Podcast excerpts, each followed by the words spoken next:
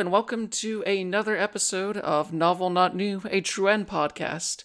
It's a show where we cover. Oh, at the beginning it was visual novels, but now we've expanded to anything that has a significant um, plot component to it. I'm Jennifer Unkle um, from Scanline Media, and joining me, as always, uh, Six Dettmar Uh, hello, hello. and uh, Olivia Joseph. Hi, I'm Olivia Joseph. When you introduced yourself as like Jen Unkle from Scanline, I was just like, uh, and Olivia Joseph from New York. yeah, I, I probably shouldn't have put the from Scanline Media part at, at the end, but uh, old habits die hard. No, it's good. Remind them. Just keep it. Keep. Isn't there a term for like keeping keeping the brand in people's minds? Isn't that the whole point of advertising now? Uh, I think it's called advertising. I think specifically there has been like a shift in the way advertising is thought of, where it used to be about like there are certain brands that have a level of dominance such that they don't need to like they don't intend to sell you their product now. The advertising just exists to remind you that the brand is there. Like the Mm, like Coke, for instance. They're not trying to be like, hey, you will like Coke. You already like Coke. They just want to remind you that it's an option. hmm Like, I rem- speaking of New York, there was a uh, there was a billboard in Times Square a few years ago that was just like the Snapchat ghost on a completely yellow background, which is like literally useless if you don't know what Snapchat is. Only it can only be designed for people who already recognize the Snapchat logo. You know, I probably wouldn't have recognized it when it was that big. I uh, I have a cursed brain I remember brands. Same. I could repeat a uh, a jingle for a public radio's fundraiser from New York when I was five. I was in New York City once when I was five, and it played on the radio, and I just know that jingle forever now. Uh, you're, you're like those. 1 800 323 9262. 1 800 323 9262. 9262 9262. 1 800 323 9262. You're like one of those immortal characters in a piece of fiction who they they slowly they slowly lose themselves to collected memories. Except you're just collecting them at a much faster pace than anyone else is. I'm just thinking about the ingredients of the bell beefer. Border sauce, diced tomatoes. So, um, has anyone been playing visual novels outside of the games we're going to be discussing? Uh, Yes. oh, Uh, do do we want to have the the Umineko check in first? we could. Yeah, that that that sounds good. Uh, I still haven't found time for it, so I'll sit this one out. I'm a little down on it. That's re- that's really all I got to say. I was not uh, super thrilled by the end of chapter two, and so I'm going into chapter three, and I'm a little like, eh, eh. I'll probably drag myself across there, but also I've read like 2,500 pages of like true novel fantasy stuff lately, so that's really where my enthusiasm is more. Yeah, um, starting back up with the Umineko book club uh, actually got me to start reading more books again. like, uh, I ended up getting a few for my birthday, and I've also just been. I've been like, okay, it looks like my Kindle from five years ago still keeps a charge to it somehow. So I've been reading chapters and chapters and chapters just to keep my eyes on anything other than the number of screens that are surrounding me in my apartment. Oh hell yeah! What? Welcome to the welcome to the general book club. I'm about to hit my Goodreads challenge for this year in August. I'm very proud of that. What'd you set your Can I- challenge to? Uh, 50 books. Oh wow. And I've basically, I, well, look, we all got quarantined for a few months there, to be fair. uh, but it's a lot more than I read in previous years, and I'm glad that I did it. And I feel like I've basically already did it because two of those books were over a thousand pages long. Jeez, Do yeah. Gacha game story events count for Goodreads? Uh, no, but manga does. Hmm. I'm just saying, Isomer and Girls Frontline was uh, a lot of reading. Yeah, that that was my impression. That's the one where you're where like the player character is getting tortured, right? Uh, no, that was the previous one. Oh no. That was uh, Singularity, I think was the No. name of that one. Singularity was the one. Singularity was the one. Well, I identify it primarily with a spoiler. So Singularity was a thing, and then the one after that was Continuum Turbulence, and that's the one where you're like recounting the story of the event while right, you're, being you're right. It was it was Continuum Turbulence. Yeah, Isomer is the one where you're uh, protecting a basically like the the future uh, head of the European Union. oh hell yeah! Um, and yeah, some story stuff happens. I don't know. Girls Frontline story is fucking wild. Yeah, I can't get into it here. That would be a whole. That would be a whole rabbit hole. We should do Girls Frontline for a novel not new. I Oh. mean, if we did that, I just have to give Jen access to my account somehow, so Jen could just read like the story logs. yeah, I imagine that it would take several months to get through a gacha game to the degree that you have. Oh, you've no idea. I actually, Uh. I actually did have a plan for a later month to try to pitch you to on a gacha game, but it is literally just like you. Uh, there is almost no game. It is basically just a visual novel. and you held off held off on our latest round because you're like, no, I'm not in their good graces enough yet. I keep forgetting because I'm not smart. okay, that's valid. So six that. was there. Uh, six was there a visual novel you wanted to talk about since you mentioned yes near the beginning?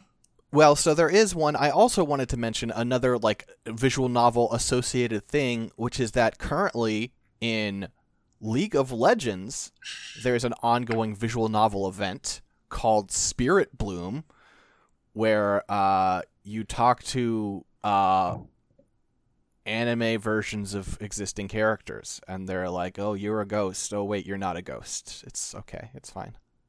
Do you have to play League of Legends, the video game, in order to do that?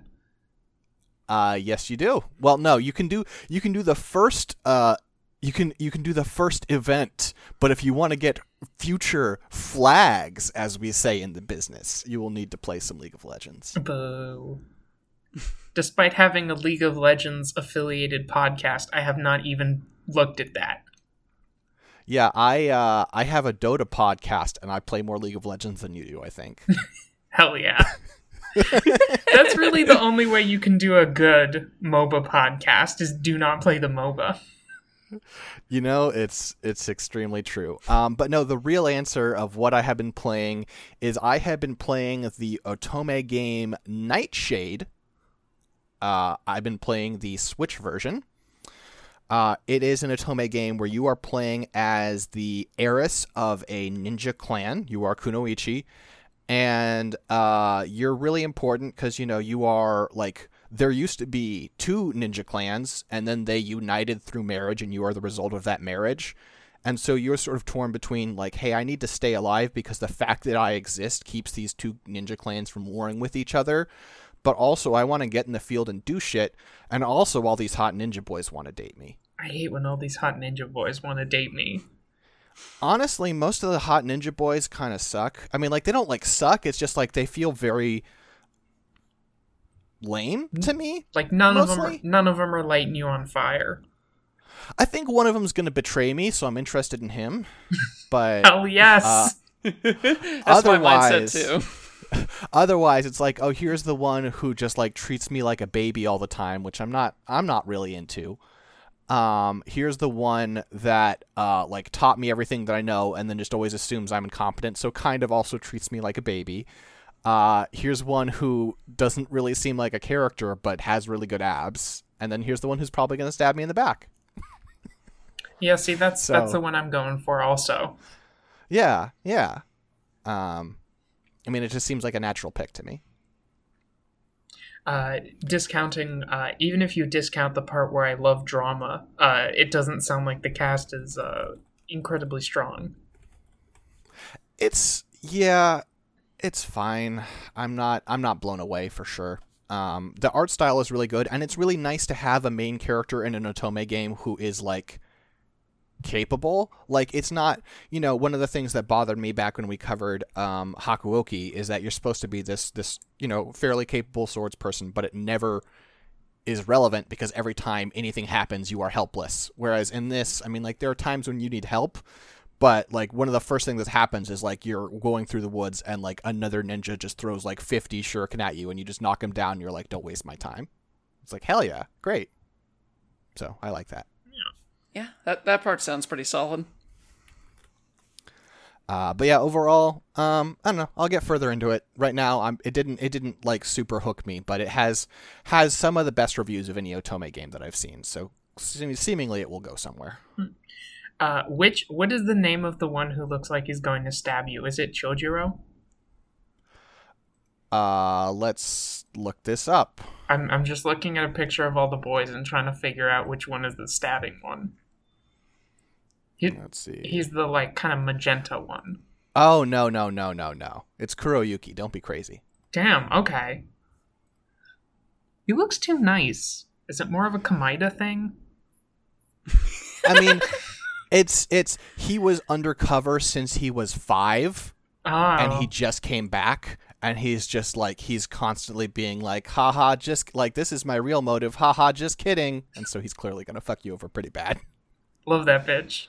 Uh, terrible tactical decision. Do not send a five-year-old to be undercover. Um, that's not how identity formation works. It's, yeah. it's it's it's great. It's great because as they're discussing it, they're like they're like, man, he got sent by it when he was five, and like clearly this is like framed for the for the audience because everyone's like, yeah, because he's so good at five, he's just our best ninja, and you're like, okay, sure. Oh. Can, can you even hold up a sword at that age? Can hold up a knife. Okay, I'm sorry. I'm sorry. Eight. Eight, eight. I got fact checked. Eight. okay, you can definitely hold up a knife at eight. Yeah. Hell yeah. Well, no. Oh, wait. Did Jen say, "Can you hold up a knife at five? You're out of your mind. Yes, you can hold up a knife at No, no, two. no. Jen I said a about sword. swords. I said a sword. knives. Hmm. Okay. Hmm. Which, which is I think you could hold up a short sword at five. Hmm, hold on, I'm gonna go get my nephew. Be right back. Do you have a sword? Uh, I don't have a nephew. I have. I have a nephew, and I used to have a sword, but now I don't. It got rusty from me using it to cut down weeds. Oh. They got real tall, and I was like, I mean, I've got this sword. Look, if you have the sword, you should. If you have the sword, you might as well use it. Yeah, exactly. Exactly. The only other time I used that sword was when I was living me and my sister were were renting a place together and uh her boyfriend came over at like 11:30 at night unannounced like as a surprise. And so I heard the door open in the middle of the night after my sister had gone to bed.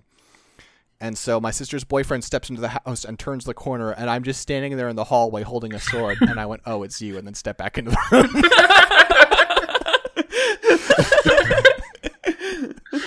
Uh, keep him on his toes. I mean, he should he should fucking say he's coming over. You should. You should say you're coming over. This is like basic etiquette.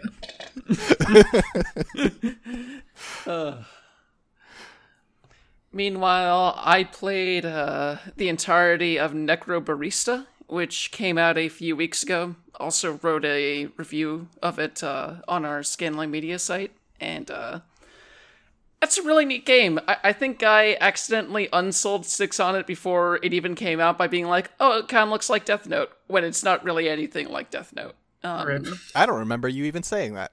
Oh, Death Parade, Death Parade. Um, Oh, yes, you did say that. And I was like, that sounds terrible. Yeah, it, it's actually nothing like that. It's basically you pl- you're basically witnessing a story happening in a Melbourne cafe, in, in this game's world of the afterlife is like when you die, you don't immediately go to the other side.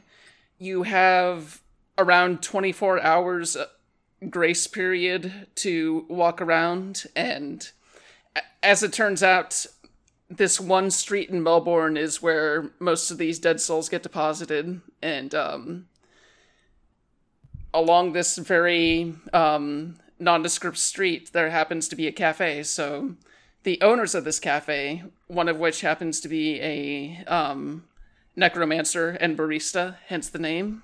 And uh the other one is just a very, very old person, like 300 years old or so. And uh, it's basically about the people who work at this cafe helping people move on. It's actually kind of a chill game.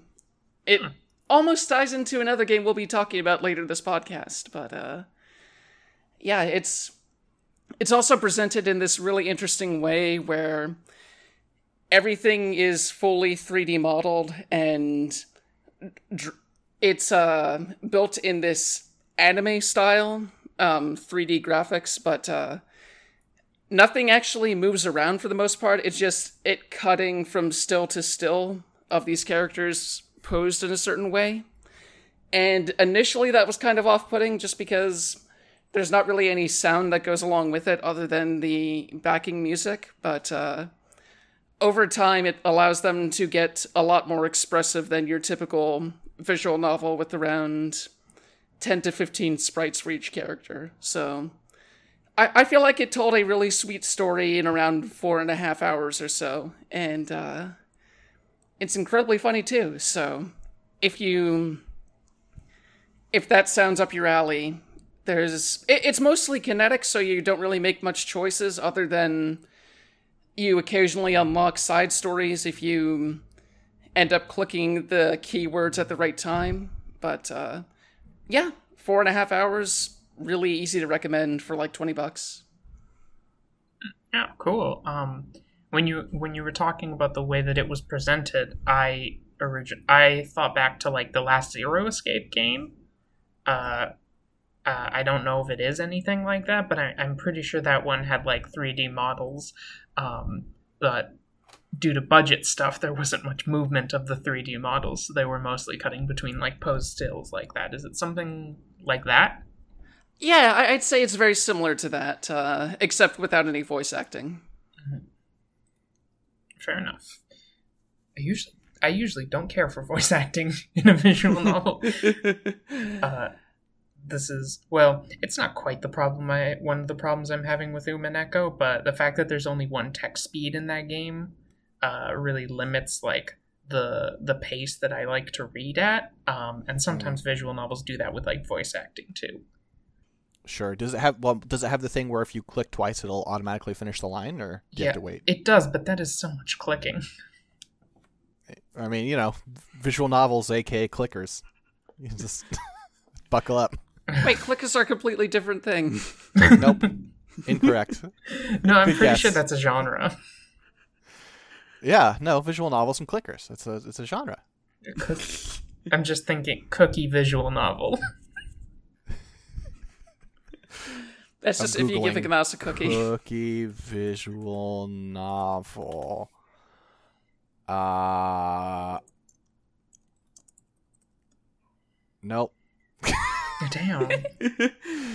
You... Uh, apparent, apparently, uh, one of the, one of the results was Necrobarista. So go look, go fi- go figure. uh, maybe they serve cookies at the cafe.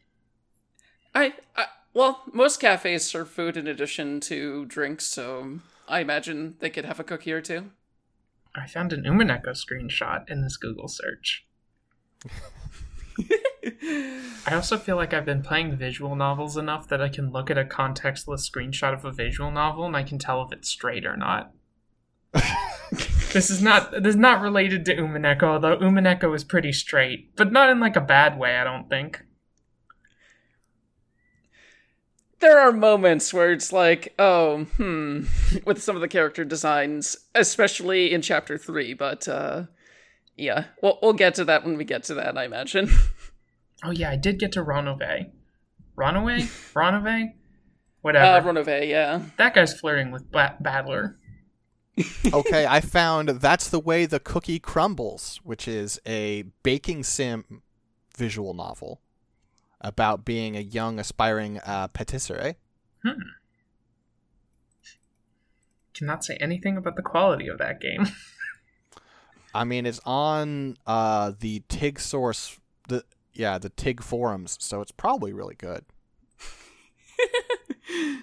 That's actually not a dunk. If it's like if it's just this like tiny indie thing, a passion a, a passion project, I am I am more inclined to to give it credit. But if it's made Yeah. by a corporation, then fuck it. Exactly. Speaking of which, that's not really a transition to what we talk about today. You know what video games we can speak to the quality of? Uh, Mass Effect. The three ones we played for today's podcast. Thank Mass you, Jen. Effect 1, 2, and 3. So, uh, for this month, we decided to do something a little different. Um, we found two games that were in the itch bundle for racial justice and equality that came out between May and June, and um, one that was just free on itch in general. And one, uh, one that I have wanted to play forever. So yeah, it's it was a sequel to a game that we've talked about on this podcast, even. But yeah, um, that one is Last Day of Spring by NPCKC. It's the sequel to One Night Hot Springs and the second in what seems like a trilogy. Should we introduce the other games or just go one at a time? I think just to get them all out at the yeah, start. Yeah, at least at least get them all on paper. and then Okay, we'll yeah. Go from there. The other two are Wide Ocean Big Jacket, um, which is by a developer called Turnfollow. And uh, the third one is A Mortician's Tale, which is by Laundry Bear Games. Yeah. Um I I I actually I don't know if any any either of you have a preferred order, but my play order and also sort of like thought order is like Wide Ocean Big Jacket, Last Day of Spring, and Mortician's Tale, but I'm not wedded to it. That's the same order I played these games in myself. Go figure. I did a different order, but I'm fine with that. Okay. Um uh any th- particular any like general thoughts about uh Wide Ocean Big Jacket? So yeah, this is basically I'd say around two to three hours long. Three might be pushing it a bit high, but uh, Yeah, for me it was 40 minutes, so I don't Wow. know how you I don't know how you took 2 hours. Really spent a long time looking at the glowing skeleton. there are moments where they just where it wants you to vibe in the scene, and occasionally I just vibed in the scene. But uh, yeah, it's about these. It's about uh, this girl named Mord who's about thirteen years old or so, um, who's bringing her new boyfriend uh, and longtime friend uh, Ben along with her to a camping trip uh, hosted by her aunt and uncle, um, Chloanne and uh, Brad. And it, it's basically over the course of a day, two days, and it's basically a weekend where they're going out to this camp, this forest slash um, beach area, and getting into camper hijinks for the weekend. And it's very much one of those short sort of trips that uh, there are there is some awkwardness between everyone, and there are some good memories along with that as well. Yeah, every every like piece of media that I ever watch, read, or play about camping really makes me want to go camping, and then also makes me forget that I would definitely hate camping if I were to go camping. Yeah, I've gone camping and I I like I this is not mostly reflective of my views of the game, but I did resent the game for being like, no, this is not what camping's like. You're like, oh god, there's mosquitoes and ticks everywhere and a raccoon took our food and this is all miserable. Yeah, in a former life, I was part of the Scouts, and we definitely went on a few camping trips here and then. I here and there, and half of them were miserably rained out, and the other half were things like, "Oh hey, I got a tick," or "Oh hey, putting a putting together a tent is a real pain in the ass." Also, at some point, I found out I was just allergic to trees, so camping. to trees. yeah, trees, like various different types of trees. Uh, like when I was 12 or 13, I went to um, a, speci- a specific kind of doctor that checks out to see what kind of allergies you had. They put a lot of push pins in my back, and they were like, oh hey you're super allergic to trees you're probably going to be sick for the next few days sorry about that Yeah, How are you with like paper? paper paper's fine it's just like all these trees have various types of pollen that they release Oh, okay, so it's a, it's a pollen allergy, basically. Okay, Yeah. sure. that's fair. Pollen allergy. and does a trees have pollen a tree allergy. Well, it's really inconsiderate that trees just kind of jizz everywhere. you know, it's not Oh. great. Not my favorite part of nature, I have to say. Wish they didn't do that. You hear that, trees? You're on fucking notice. Wait, is this an explicit podcast?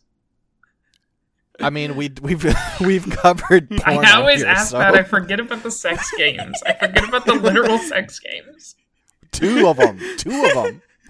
Uh, okay, this game though, um, my uh, I had a moment playing this game, um, a small moment of crisis, um, because usually when there's a story in which there are younger characters and older characters, my first instinct is always to identify with the younger characters. But I finished this game and I was like, oh. I'm definitely closer to the Brad and Chloanne side of this occasion Mm. uh, than the Mord and Brad part, um, and that that made me feel like an adult in a not great way. I mean, I, I connected with Brad because he's just kind of dumb and nice.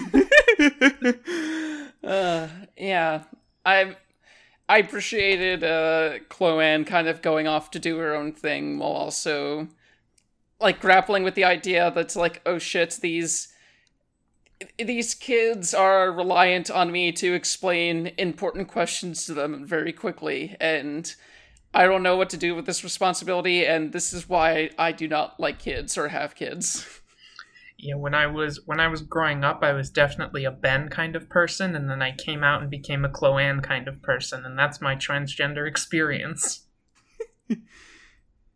Uh, Ben is very relatable. Yeah, the way that he is, like, he just starts asking questions about, like, oh, hey, I read the statistics about 50% of parents getting divorces. I think mine are, so you're probably safe. And the whole thing where he just starts having a panic attack until he gets a flashlight.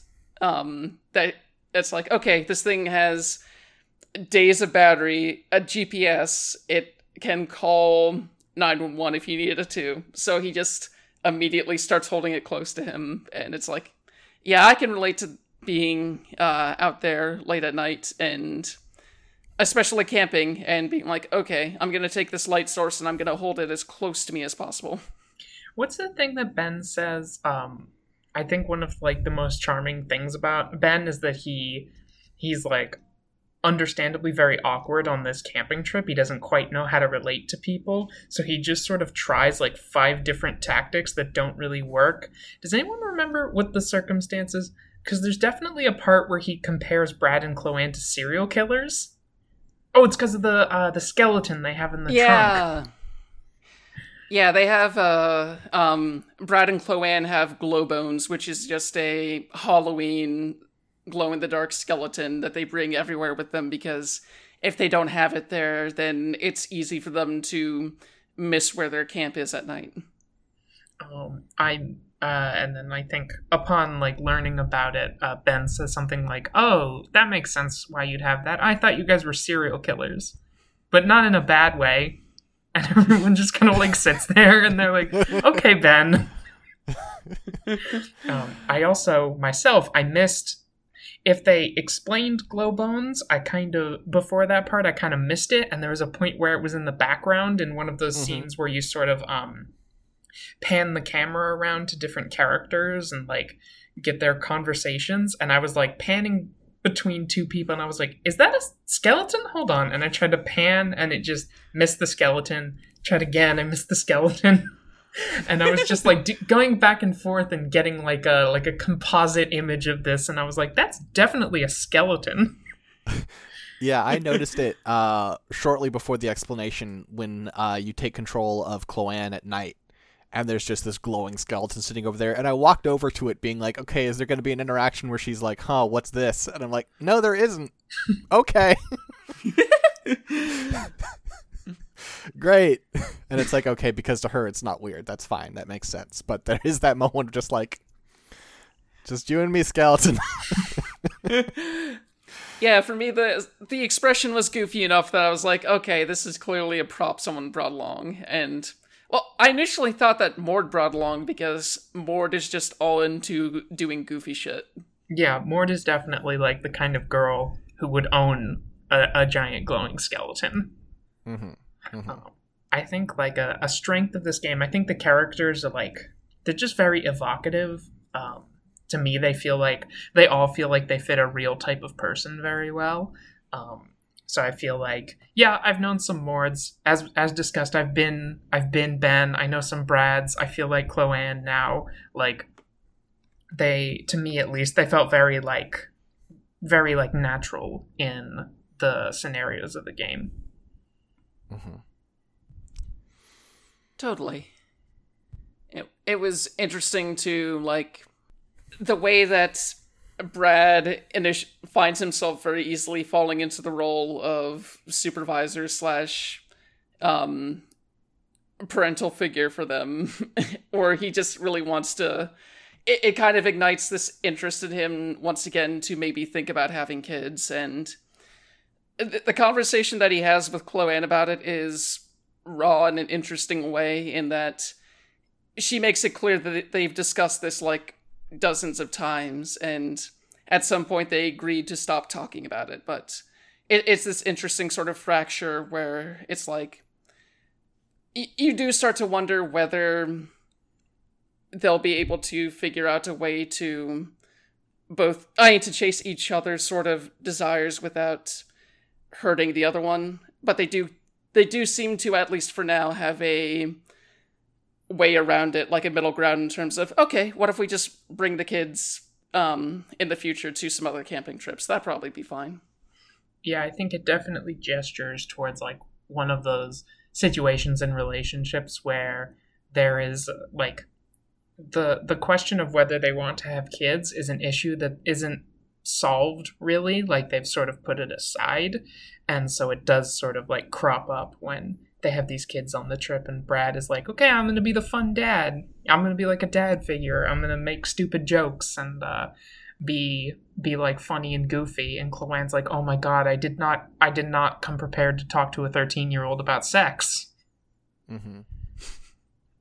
yeah like and, and it seems like brad gets most of the easier questions anyway like he does have awkward conversations with Ben as they're hefting wood to the campsite, but uh, overall, he's just getting drunk and showing them things like, oh, hey, if you rub this alcohol bottle for an hour and then drop a match in it, it'll do this cool fire effect. Uh, meanwhile, Cloanne's just like, okay, anything I tell this kid, her mom's gonna hear about it and I'll likely be in deep shit, so I'll approach this as responsibly as I can while also doing it in a way that doesn't feel fake to this kid. Uh, I've been in situations like that. I know that terror of like, oh my god. I think I think she literally says like, oh god, I could ruin this kid's entire life if I say something wrong, which is definitely an anxiety I have. Uh, For sure. kid, kids are impressionable. They will believe a lot of stuff. Um, they also don't know a lot of stuff. Like, um, I think in that scene, like a sort of relatable thing that it invokes is that experience of like being a kid with like a lot of adults around them, but not necessarily anyone you can ask about the things that like you want to know about.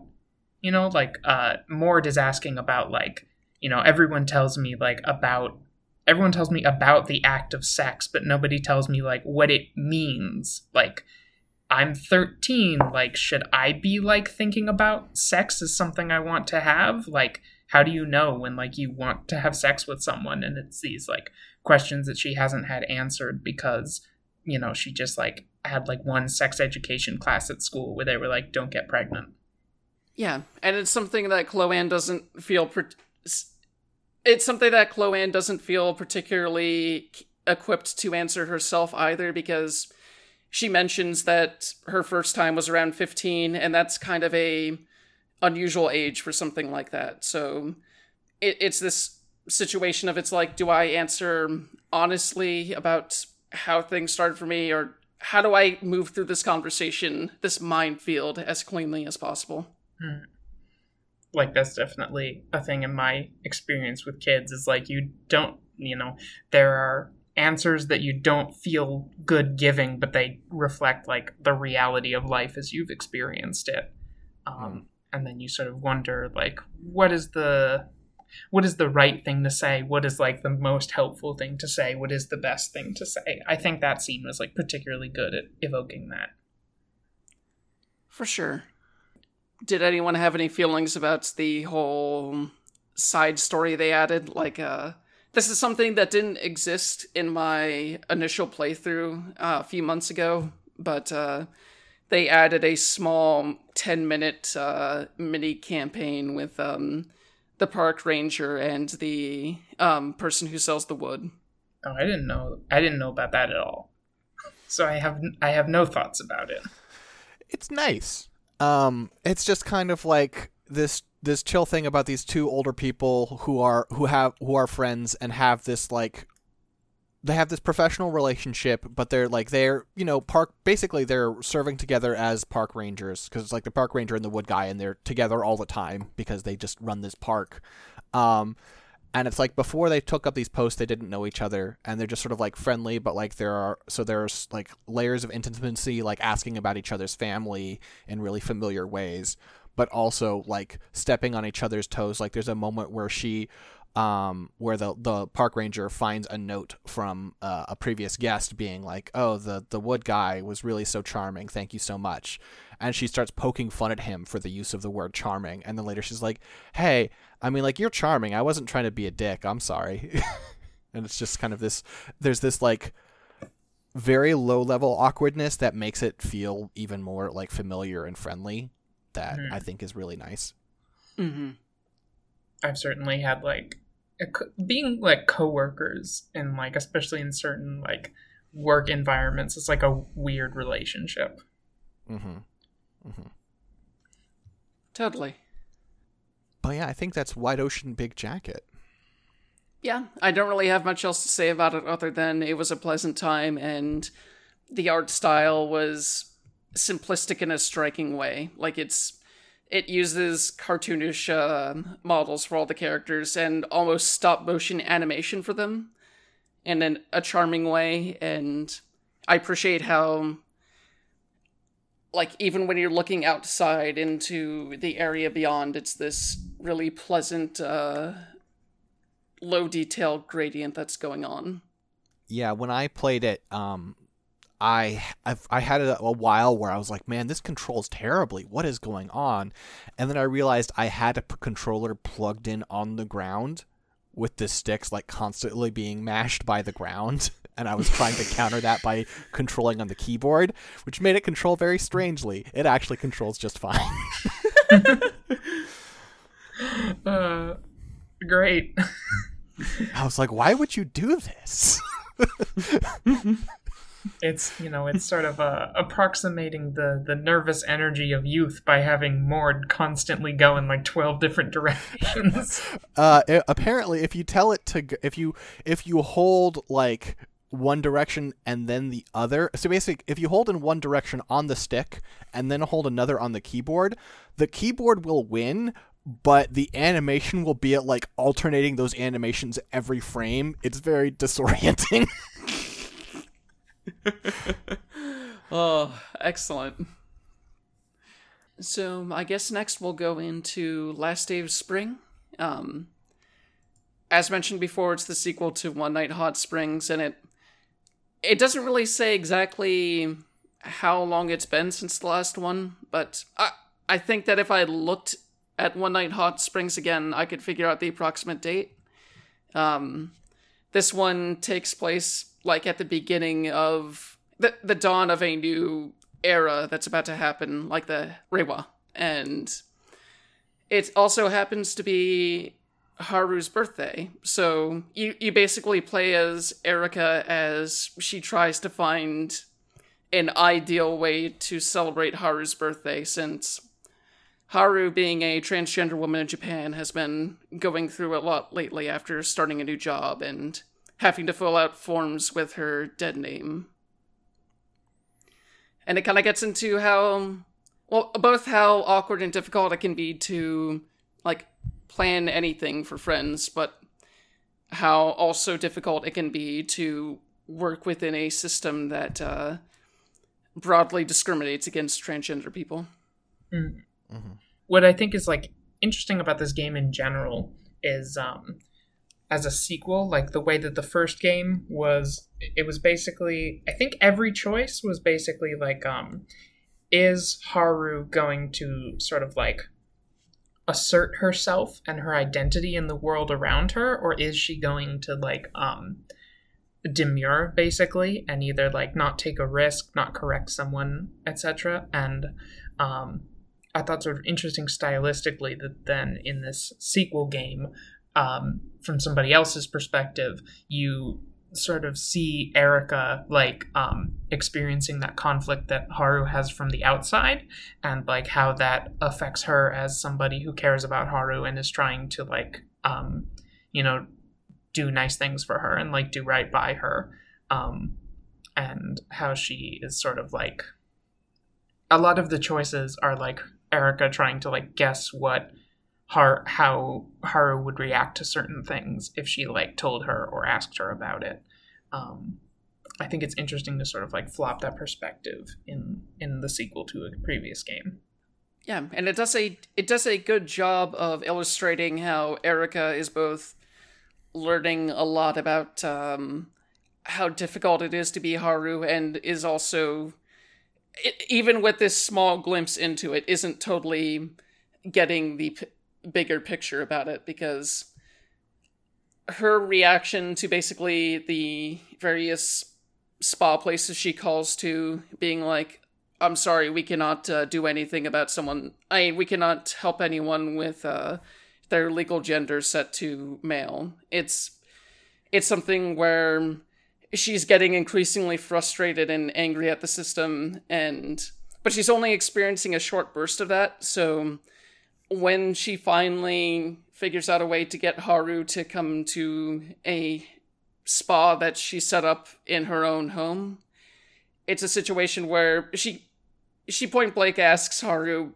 "How do you put up with this shit? This is ridiculous."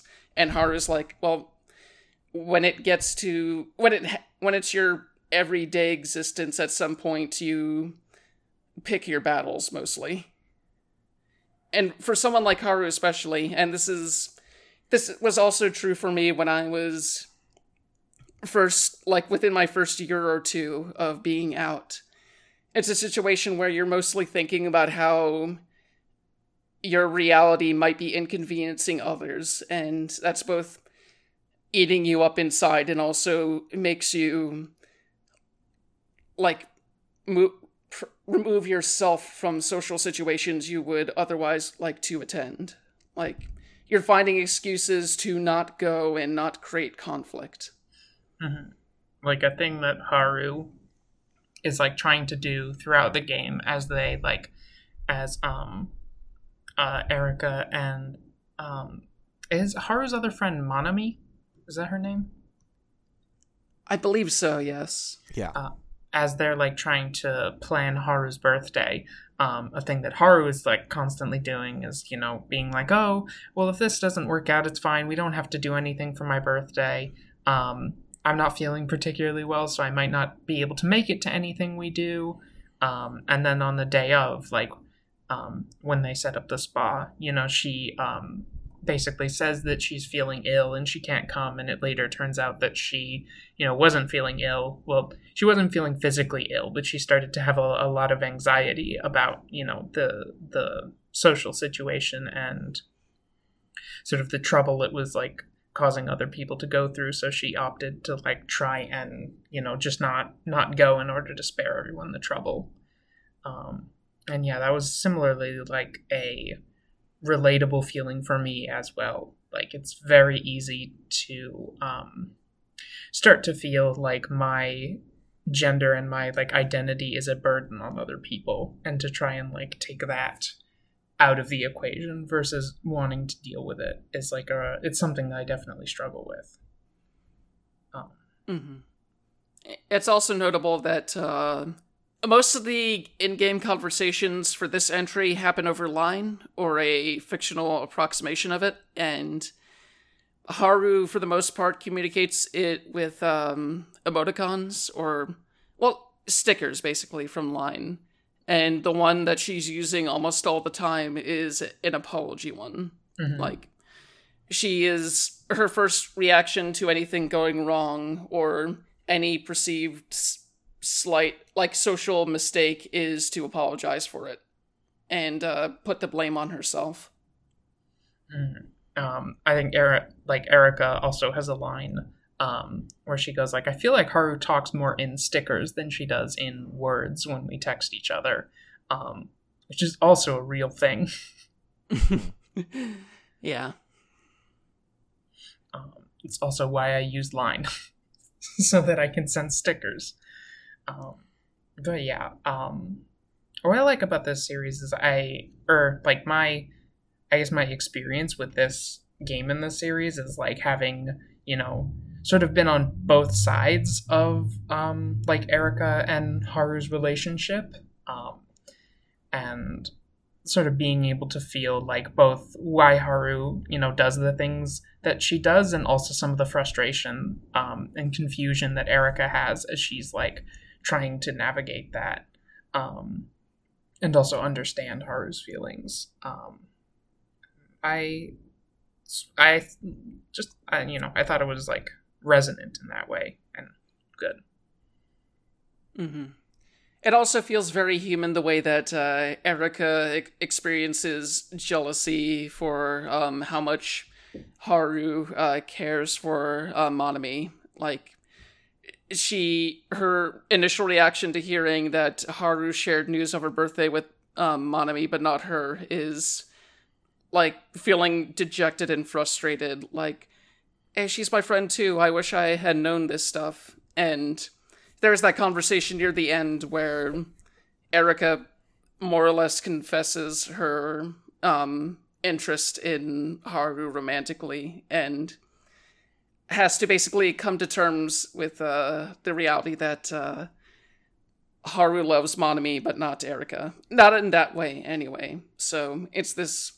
You're basically watching people both share their emotions and try and figure out exactly how to man- maintain a friendship after that. Or just feeling. Just finding a way to respect that both of them have these differing feelings and moving forward with that. Mm. Um, uh, this game, I think it's it's a lot funnier than the previous game. Like I think is a um, very good bit in the beginning where when Erika is like having those feelings of jealousy, she goes like, "Why am I being so needy? This isn't like me at all. Like I gotta I gotta stop this." And then her phone dings and she's like, "Oh, maybe Haru texted me." Just flip open, check in um, and then also the joke where um, she's like, uh, she's bored because everyone on TV is talking about the start of the Reiwa era and like specifically the calligraphy of the kanji that they use. And she's like, I don't care about this. Can any, like, is there anyone who's not talking about this stupid kanji? And you just see the TV like, flip, it's the kanji. Flip, it's the kanji. Flip, it's the kanji. It does like five of those. Um, I thought that was like legitimately uh, pretty funny jokes in this game. And then she texts Haru, and Haru's like, "Did you hear about the new era?" Like, that was very good.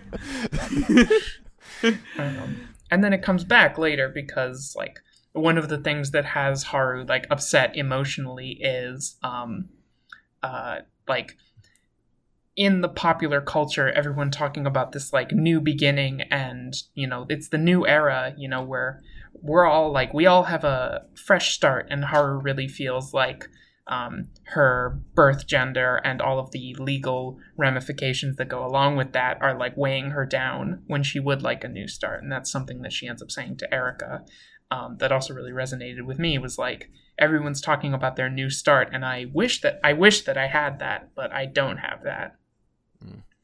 Mm-hmm. Yeah, and like that previous game, it's it's a very pretty sort of style that they went with with the visuals. Like, uh, for something that gets into some pretty tough subjects, uh, it's it has this nice, almost storybook look to it with um very cutesy sort of character models and stuff like that. Mhm. Very pastel look to it. Oh, I like all the characters kind of look like um my touchstone is like I, they look like notebook doodles to me. Hmm. Like they look like something you draw on the margins of something. It's a very nice style. Totally.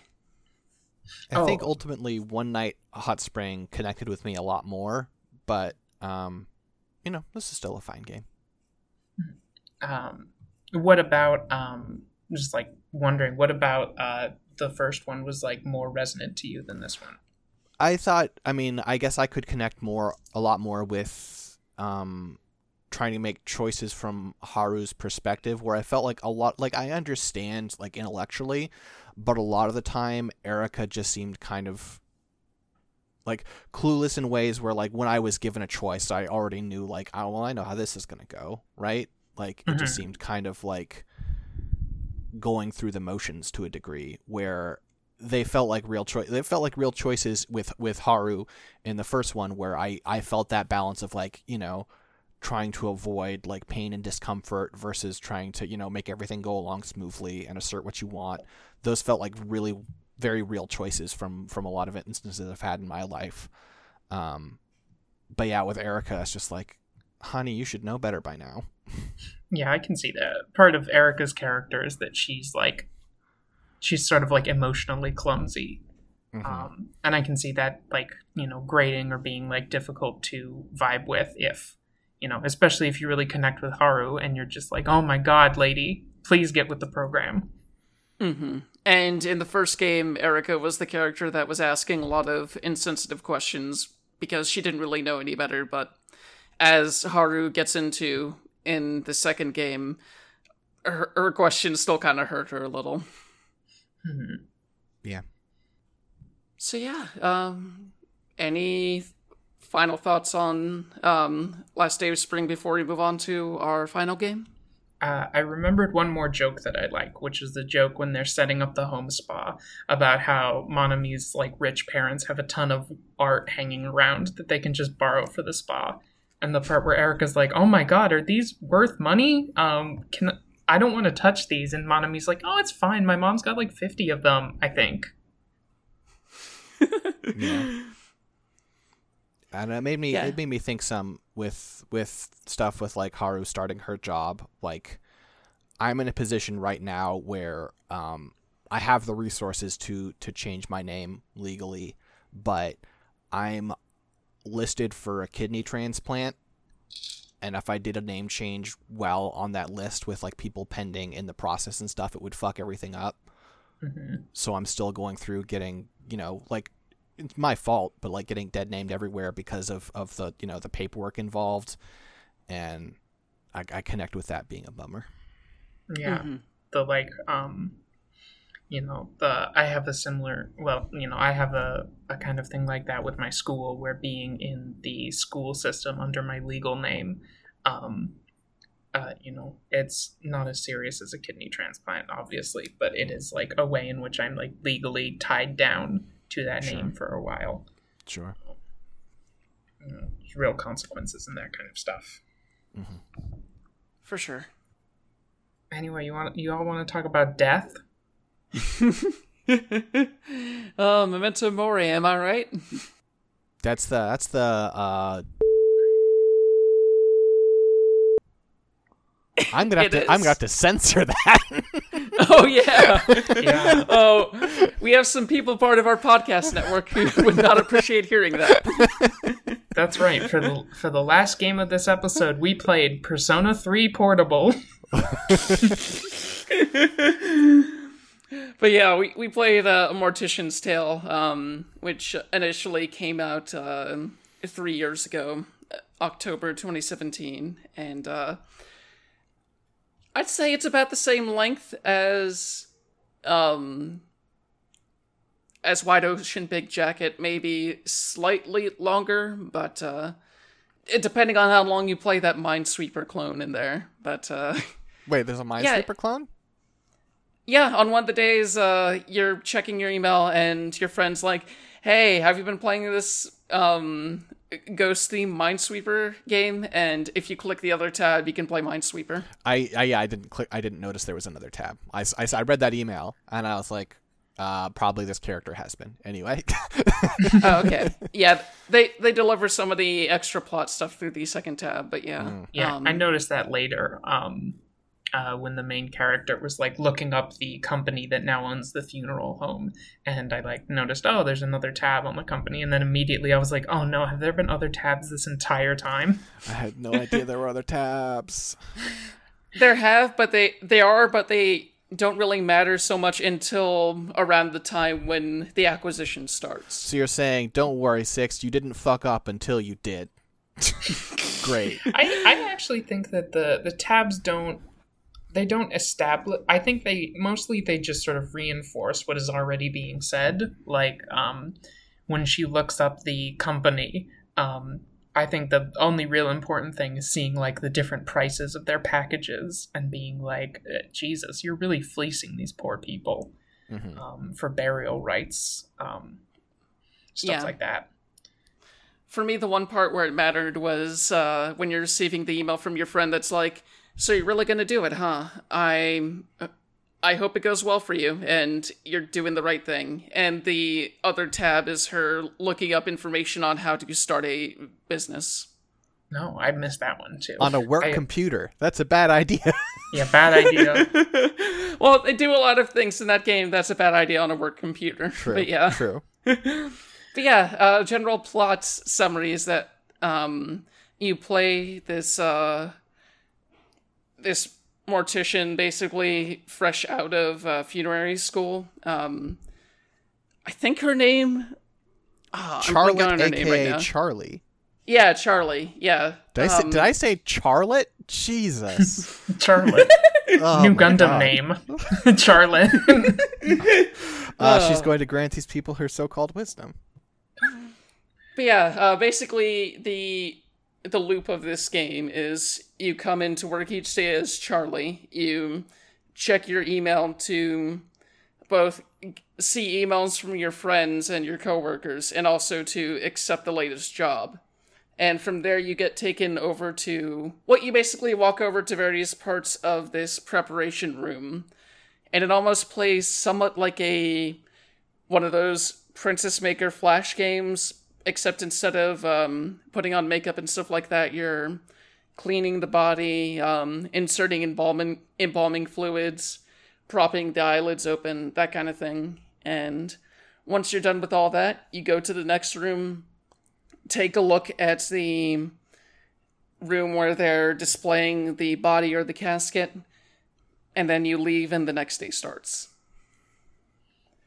yeah, the um, I would say my like, uh, my overall feeling on this game was it made me think about of like a lot of stuff related to death that I just never knew or had thought about previously. I think it's really easy to not like think about a lot of the stuff that goes along with with death and um, I think this game seems very deliberate to foreground a lot of you know a lot of things you wouldn't normally think about, like uh, the environmental impact of burials, the costs of burials, um, like funi- like what it's like to be working in an industry like the death industry where you are encountering death on a daily basis. Um, and seems to be really deliberate about like putting that in front of you to think about Also, really reinforced how gross embalming fluid is. yeah yeah, you you put a little hole in someone and you spend your time like massaging the fluids around into this person's body and then um close things up. Replacing their fl- replacing their blood with preservatives. yeah uh, i'm getting cremated Yep. I don't, I don't know Uh. about you.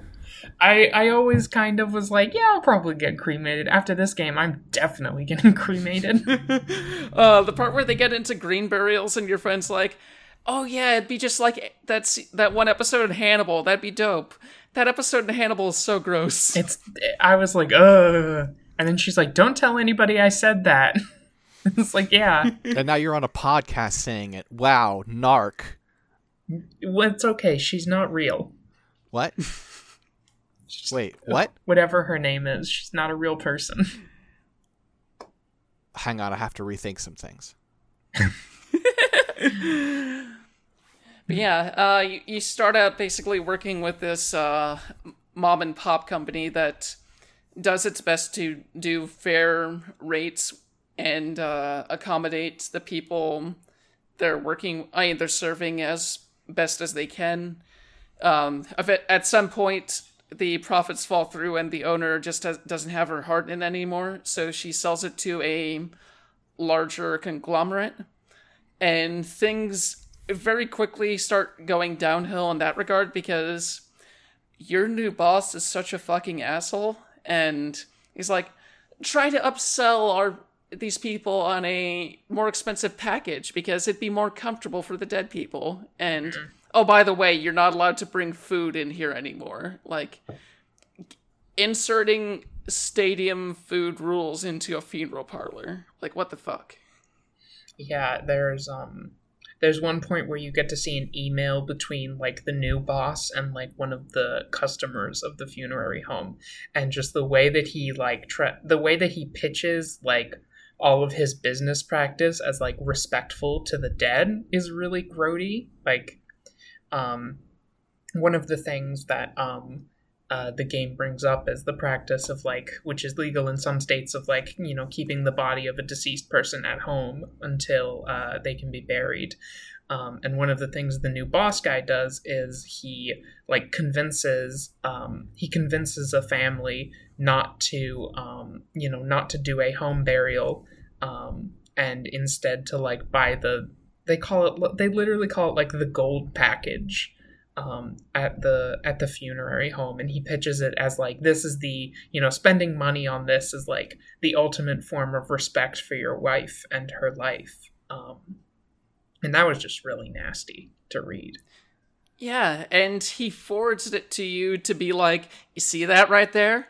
That's how we do things. That's called upselling. And if I catch you trying to, eh, like, I scoop this up from you because you weren't doing it right. And if you don't do it this way next time, well, we're gonna have a talk.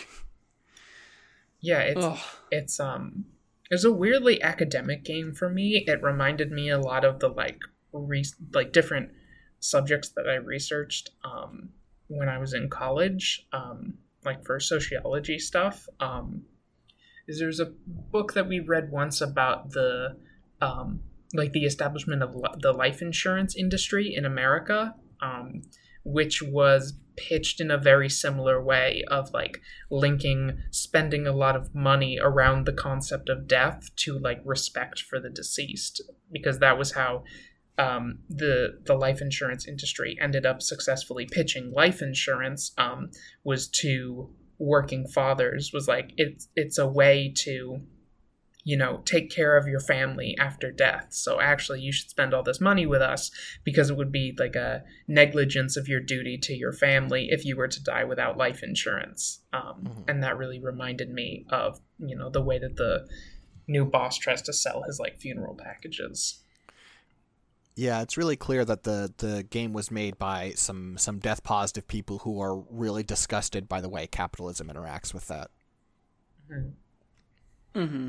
Yeah, the creators were inspired um, by this specific uh, YouTuber slash author um, called uh, Caitlin Doughty. Um, she's written several books on the subject. She does YouTube vlogs on them, and uh, also has a basically founded a organization called uh, the Order of the Good Death, which um, pitches very um, death positive values. Hell of a name. Gotta say, not knowing anything else, hell of a name for something. Yeah. But yeah, the, the way that things ultimately end up for Charlie is that um, after a particularly bad situation, I think the one that we mentioned where the home burial gets turned into a open casket situation where everyone there, like, whenever you're going into the actual place where everyone's congregating for the funeral, you can basically go up to them and listen to what they have to say. And for that one's everyone's like, man, this sucks. This wasn't what she wanted. Or, well, I don't think we did the right thing here, but hopefully she liked it. and immediately after that, you basically switch to a smaller office with a laptop, and uh, you have basically an organization where that you found where you bury the bodies outside and um, set them up into this composite situation. Like, uh, I think trees were involved as well. Like, uh, they yeah, were planting tree buds near the bodies. Yeah, it was um, a burial park. They were doing a like a form of green burial, um, which in- encourages like the bodies to decay naturally and for like nutrients to like go into the soil. And so it was like a memorial park where they were also growing trees there. Because um, I I think that was something that um, the friend who works in London was emailing about. Um, because she I mean, there's like a friend character who is always sending like just stuff about death. Mm-hmm. Um, yeah, yeah. The friend works at a at a museum, and uh, it seems like some of the exhibits that she was running also happened to do with death. So I think they, they had happen. I think it's mainly like it is a museum that is about like death, um, because it's the only thing she really talks about. Yeah, except for that one part where her bosses get on her ass about her wearing corsets and she's like look this stuff about corsets hurting liver it's not really true. The people just people need to stop telling me what to wear and what not to wear. Though she does go though it did fuck up your bones which is like i mean you kind of conceded a little kind of conceded a big one there honey. Yeah. Uh I think she does. Yeah. She does have a point about like how annoying it is for people to like condescend to her, but also be like, you know, we're worried about your health. At least be worried about the right thing. Sure. I mean, like you know, it's it's you know, you wear what you want to wear. Um, if if you know if they have like a professional objection, then like actually say it and don't couch it in like we're worried about you. Um, and also probably fuck your professional objection because most of them are bullshit. Um, yeah, she said that she had like the way that she was wearing. She specifically like the way that she was wearing the corset was not against any rules in the mm-hmm. organization or company. Right, right. So fuck them. Mm-hmm. Yeah. Overall, I found playing this game like when I first encountered it, it kind of there's something almost meditative about performing these these same actions over and over again in terms of either um, embalming the body or um, oh, we were talking about it earlier. My brain completely skipped cremation. on the word.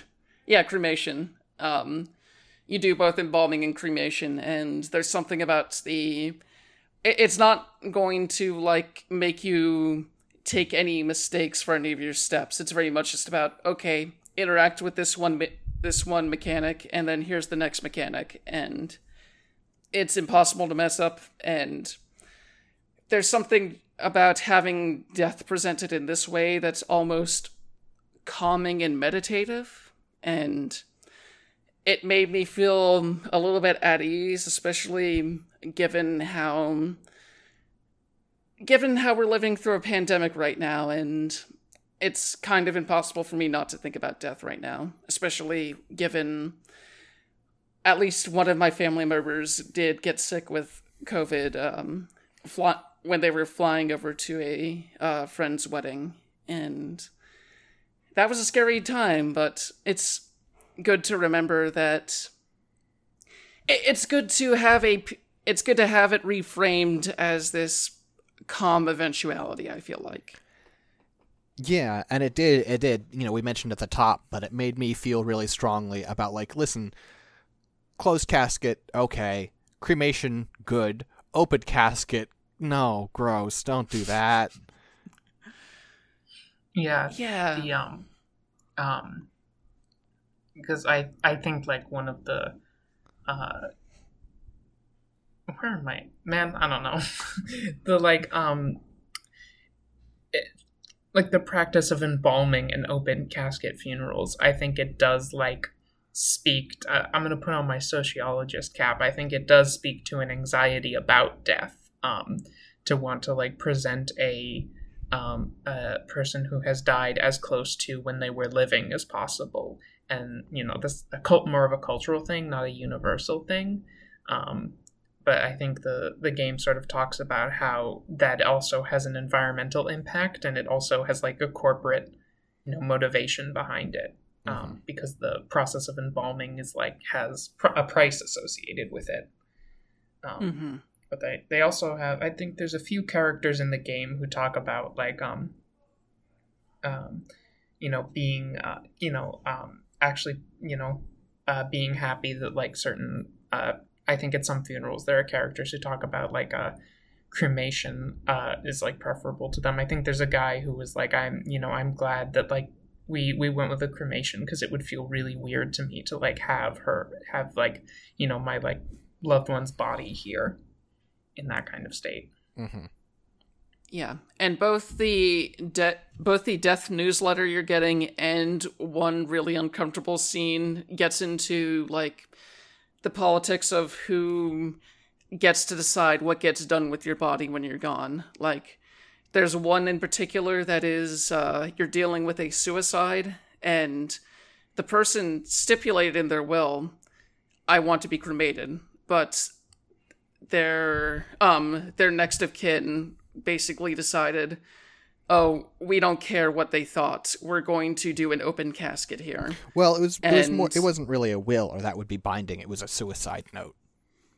Yeah. Yeah, that's what the boss says that like, you know, the you know, the it was a, a teenager and he pretty like he he you know, he very clearly articulated like his wishes, but he did so in a way that, like Six said, was not legally binding, and so like the right of um, you know, deciding what would be done with his body went to his parents, who were like purposefully disregarding um, his wishes. Um, it felt very much like a. Um, it, it felt very much like they were sort of um, coping with his suicide by denying his wishes, because uh, I think the dad in that one has a reference of like you know he wasn't thinking clearly so we should not be respecting what he wanted to be done with his body which is a, it's a rough sequence. Mm-hmm. Yeah.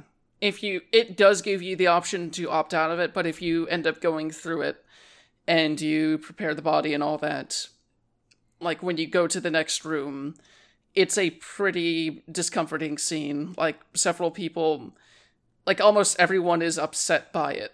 And it's clearly a situation where the right thing to do here would have been to respect his wishes, but because they weren't willing to do that, they not only disrespected his memory, but also dragged a lot of people into a situation that they probably shouldn't have been in. Mm-hmm.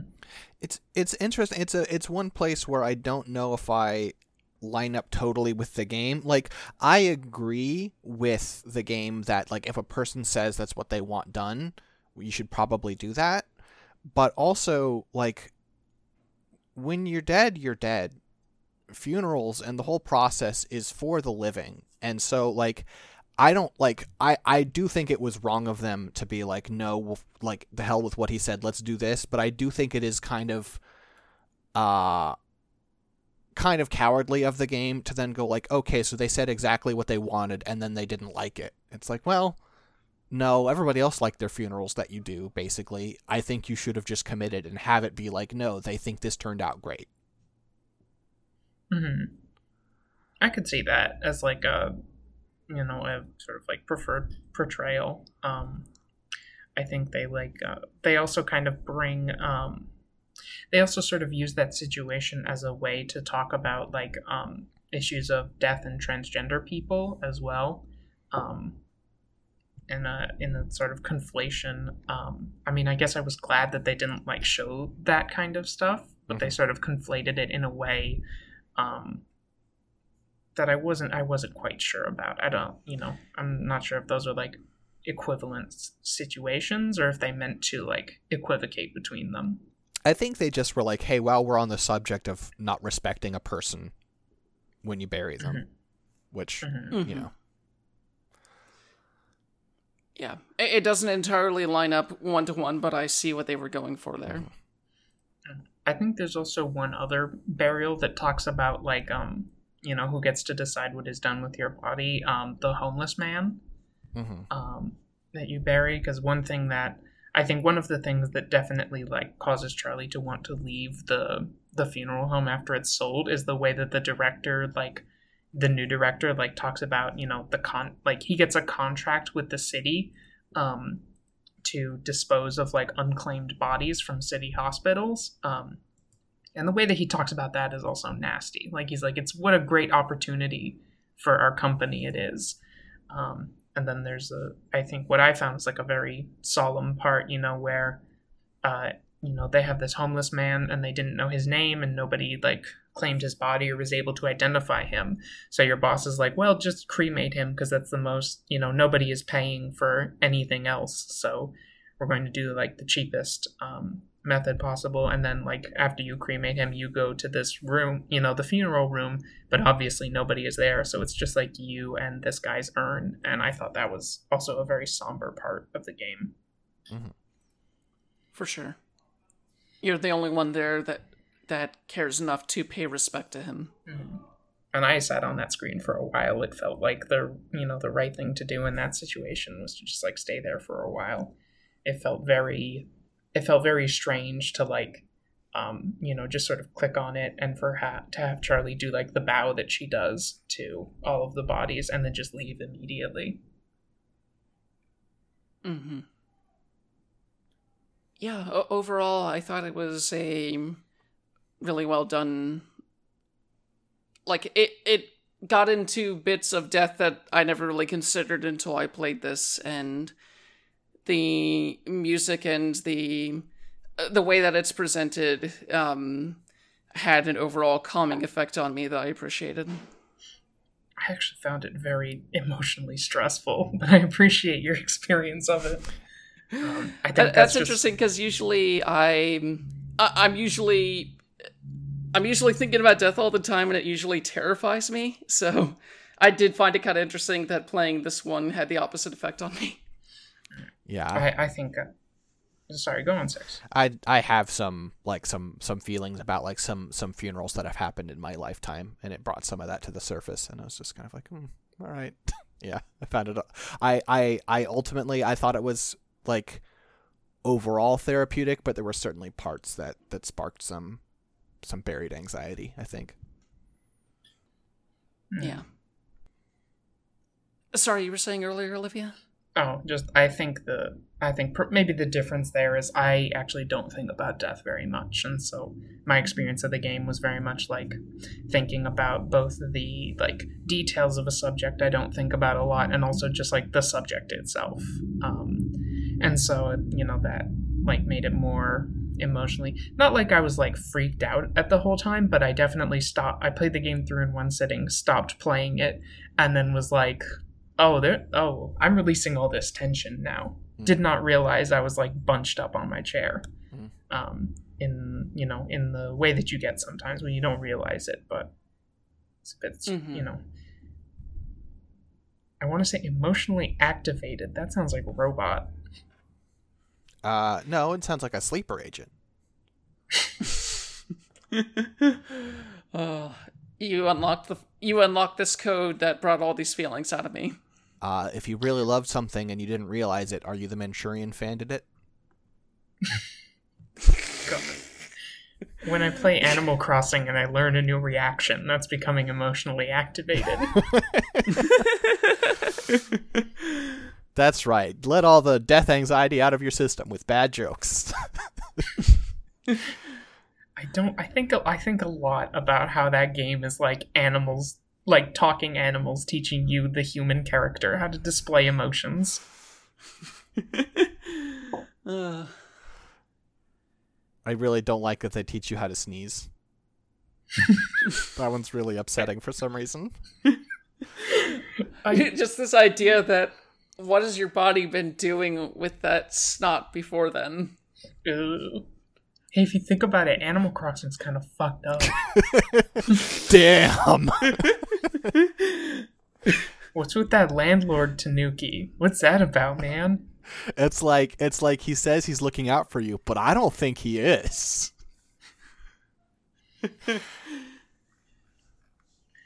Uh, there's a ghost in New. Speaking of death, there's a ghost in New Horizons that doesn't know he's a ghost and he thinks you're a ghost.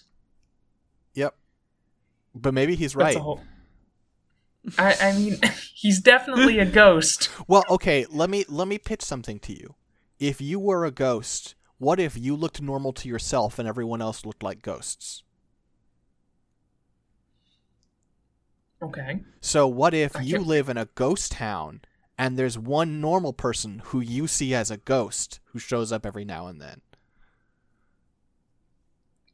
See, now you're just getting into Animal Crossing as purgatory fan theories. now you're talking about unavowed. I'm saying because there's that whole. I'm saying in the first episode Pikachu electrocutes Ash and Ash died. Right there.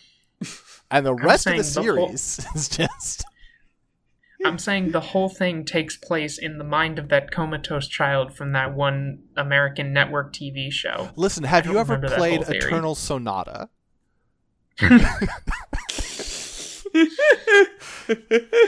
I should play Eternal Sonata. It's not that good. It's all right. I know, but I should still play it. Yeah, I have to respect the high concept. yeah, it's a pretty high concept. It's very I want more I want more games set in the dying dreams of artists. That's not a spoiler. That's the premise of the game. For anyone at home, that sounds like it's like a twist. No. It is not. It's the very premise they're using to sell you the game. Uh-huh. I'm on Wikipedia. Combat in Eternal Sonata takes place in both lit and shaded areas. Dang. Apparently, this is a mechanic because it- it affects the skills that you can use. It, Oh. It's it's like a lot of the game is about like the problems with getting bread. So Chopin must have been really hungry when he was dying.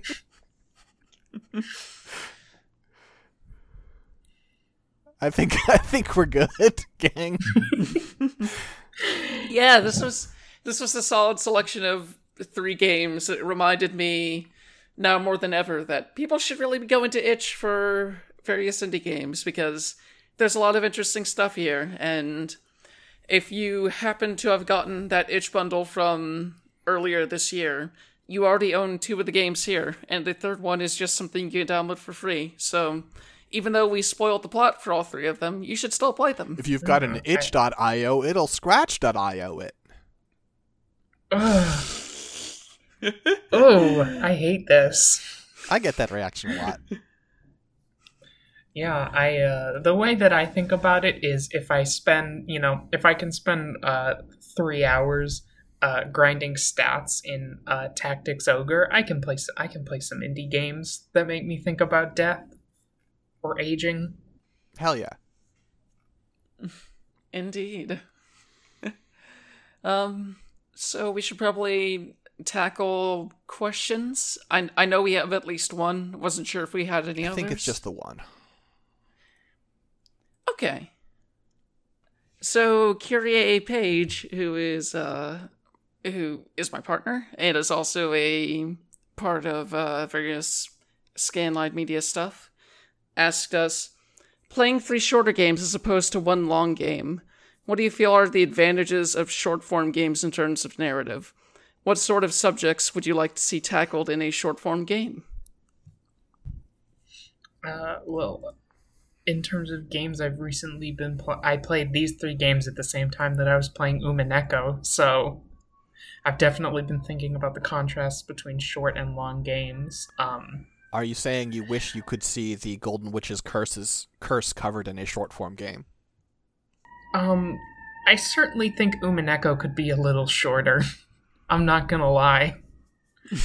um, I think one of the advantages of like a short game is like you know I think it's similar to a you know a short book or a short movie. They can you know they can you know come at at a very specific idea, you know, um, uh, come at it in such a way that like in just a little bit of time it evokes a lot for you the audience and then they're just you're they're done and you're thinking about that Mhm. like uh mortician's tale took me through like basically like a memory tour of all of the like um like a ton of the research that I did in college thinking about like um you know like emotional labor and like commodification of you know various you know various like difficult human emotions um in a way that I don't know if I would have thought about that if I played like 40 hours of it.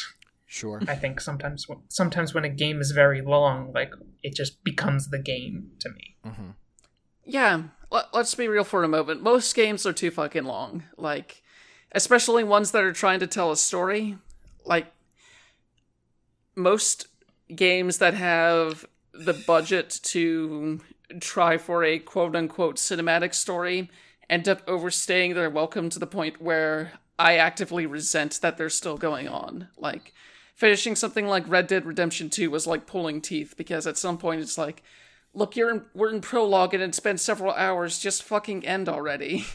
So, I always appreciate it when a game like the games we discussed here, or Necrobarista, or something like that, is like, okay, we're just asking for like 30 minutes to five hours of your time, and then we're out of here. I feel like that's a much stronger way to tell. That that can be a much stronger way to tell a story in a game. Yeah, I think there's um there's there's two things. One on that point of like the idea of cinematic. A lot of games talk about they want to be cinematic, like they want to be like a film, but they end up actually being like the series Prison Break. Uh, where they're just like, God, just stop already. Just stop already. Why are you still going? Um, and then the other thing is something I, I've thought about a little bit, which is I think um, shorter games can be really good for when you have like a specific like a specific like theme that you want to talk about that like can have that you want a very specific like message from. Like the thing that I think about is one game that I have uh, a lot of resentment for is Dishonored, right?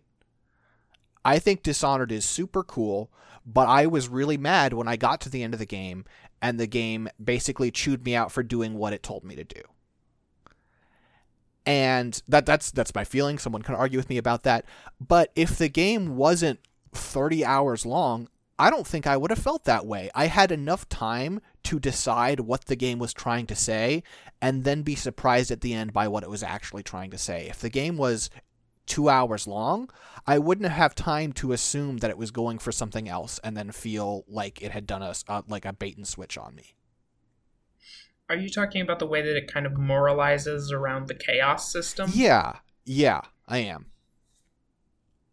Mhm. Yeah, I one of my Dishonored hot takes is I don't think there should be non-lethal playthroughs of Dishonored. Right? I think like I think that is a story about like a bunch like you know a either a you know a disaffected imper- like a betrayed imperial assassin or a betrayed empress who are just going to tear the whole friggin' kingdom to the ground with them. Um, because I don't I don't see a version of that story that ends happy. You know. Right, but even even with it not ending happy, it's just like the my experience of Dishonored 1 was like I uh, this whole thing went down and they're like here are the people responsible, go kill them. And I was not super bloodthirsty. I killed the people I like I killed those people and occasionally guards got in my way and I wasn't able to shake them and I killed them too. And at the end of the game, my co-conspirators were like, "Wow, Corvo, I can't believe you killed people." And I'm like, "What are we doing here?" Yeah, and the non-lethal methods are like, well, I'll use two for an example because initially, like the first non-lethal thing was like, oh, okay, you're just helping this other person who, instead of you're finding another way for them to um, continue living, and that's cool. But the one immediately after that is, oh, you can either kill this person or give them a, lo- a lobotomy, and it's like that's fucked up. That's that's not a good or evil thing. That's several. That's different shades of killing this person. Yeah, there's one in Dishonored 1 where you can either kill them or uh, cut their tongue out and send them to work as a slave in the mines. And since their tongue is gone, they'll never be able to explain to anyone that they don't belong there. Mm-hmm. It's like, that's not um, a good choice, though. I think it also, like, I think it also conflicts with, like, what you know the outsider says in that game they framed like high chaos versus low chaos as like restraint versus non-restraint i don't think it i don't think it uh, epitomizes a particularly high level of restraint to like turn someone's life into a living hell um, yeah i think also I, I'm, I'm also for dishonored specifically i'm pretty sure they weren't going to have non-lethal play until it was like accidentally like discovered while they or like the idea just sort of came up while they were building it, and they thought, well, we're making a big video game, so we may as well put non-lethal play in there. I think uh, a downside to you know a full you know a sort of a big full length game is that you're expected to put more stuff into it in order to create a length which is not always justified artistically. Mm-hmm. See every game having like 5 million different grinding systems now just to get your numbers up. Yeah. Assassin's Creed really lost its way for me when it started being like, okay, you can't stab people once to kill them anymore, and also here's some purple loot. God. yeah. But in terms of genres that I'd like, to, well, topics I'd like to see covered within short form, like, I feel like most, I feel like if I even mentioned a genre here, there's probably someone who covered it pretty well within short form or a specific topic. But uh, overall, it, it would be kind of neat to have more games about, like,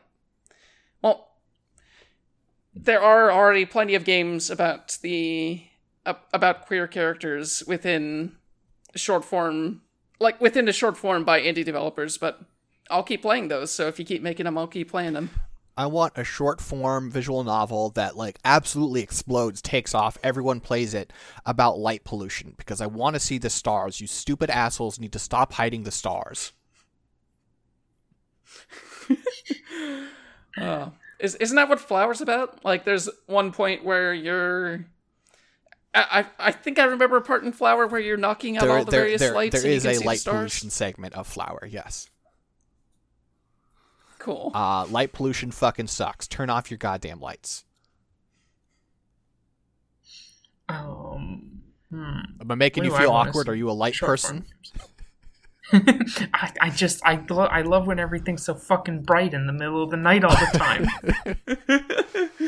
uh, no, I, uh, I I live in New York City. I have feelings about light pollution. I went on a I, I one I have had one vacation where I went to South America. I went to El Salvador, and I remember standing on the beach of a seafood re- near a seafood restaurant and looking up and being like, "Jesus Christ, there are so many stars. This is the most beautiful thing I've ever seen."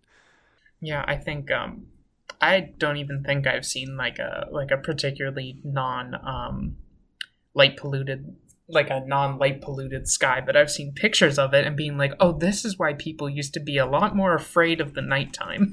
We're gonna we're gonna buy an island, Olivia. You and me, Jen. You can come every couple of months. and if anyone turns on a light at night, I'll string them up. You know, with like with like twine or whatever. Like I don't want to kill them. That seems mean, but like they'll get tied to the wall for the for the evening. I'll shove their flashlight in their mouth and their cheeks will glow and it'll look spooky. All right. This is starting to sound like Alan Wake. uh, I was going to say glow bones too.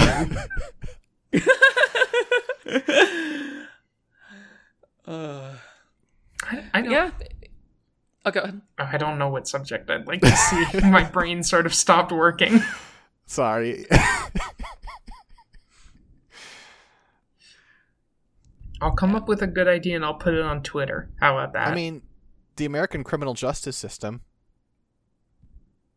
have as a topic. yeah have one about how fucked that is. People could use an education Mhm. on that. It's very fucked. Yeah. Actually, um, I'm going to briefly go back to our first segment and say that, hey, I also played a short form visual novel called If Found, which is about a trans woman in 1993 uh, West Ireland, uh, specifically Achill Island. And it's such a fascinating game. It's so well done. And I'd pretty much recommend it to everyone. Um, here's here's the little um, here's a little fact about me. I've been hearing you know general praise for that game this whole time. Have not checked it out, and now, but then this time I was like, oh, Ireland, you say? Yeah, you, you can play it within. uh, it has an achievement for playing it within. Um, Ireland? no, like with, with it. If you like play it the in specific, Gaelic, right? Yeah, yeah. If you play it in Gaelic, it gives you an achievement for that. that's that's how Irish it is. But yeah, um, if you have any questions or comments about the games we covered, or really anything else we've covered on this podcast, you can send them to podcast at abnormalmapping.com. We recommend that you put novel not new in the subject line somewhere so Em and Jackson can easily share it with us. But uh, yeah, we're always happy to get any sort of input or any sort of discussion about the games we discuss here. Which uh, brings us to what we're going to be covering next. Uh, Six, do you want to do the honors? Yes, I do. I'm very excited.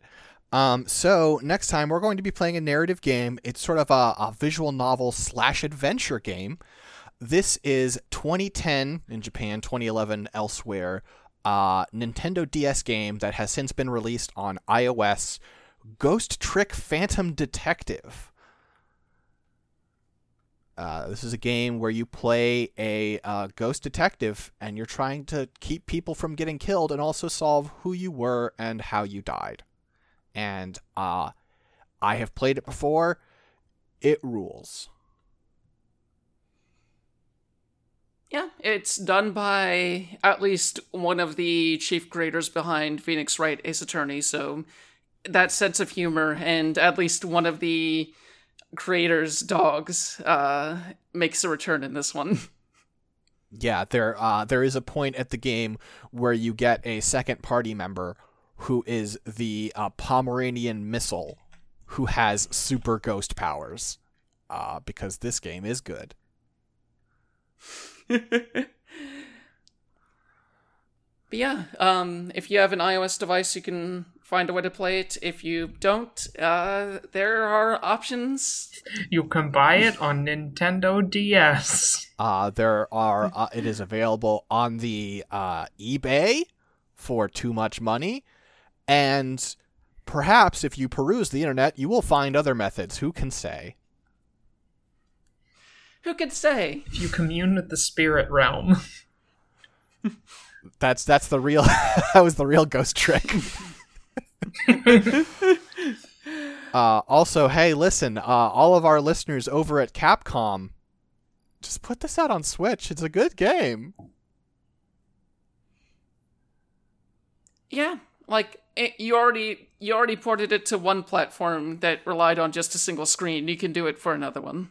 Totally, totally. And you know what? Like games, games sell on on on Switch. If you put a game out on Switch, it is profitable. Period. Hundred times out of hundred.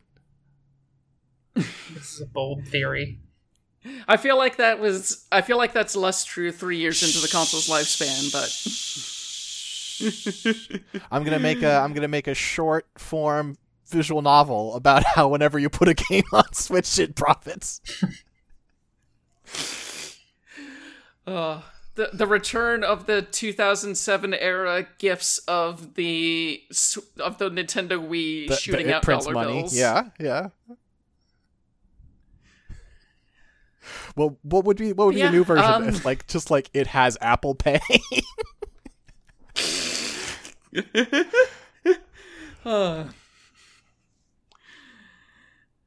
okay. Um, where can people find you online, Olivia? Uh, you can find me on Twitter at Great Grebe, um, which uh, is also where I post my other podcast that I do. We Are the Champions, which is a podcast about uh, uh, uh, trying to understand the lore of League of Legends characters. Finger in the air, calling my shot. I'm gonna be on it soonish. Yeah, we're gonna try to get that settled. Hell yeah. How about you? Uh, you can find me on Twitter at Sixdettmar, S I X D E T T M A R. Uh, you can find all my work at scanlinemedia.com or patreon.com slash scanlinemedia, except for, you know, this podcast, but, you know, you've already found it. Good work. Uh, Jen? I'm at JPU3 on Twitter. Um, most of my stuff is on scanlinemedia.com or patreon.com slash scanlinemedia. Um, do various podcasts about anime, film, tabletop role playing, all sorts of stuff, really. And uh, if you go to either one of those two places or both, you can find a ton of stuff. And uh, with that, we're gonna call it for this episode, and um, we'll see you next time with Ghost Trick Phantom Detective. Quick save, quick load.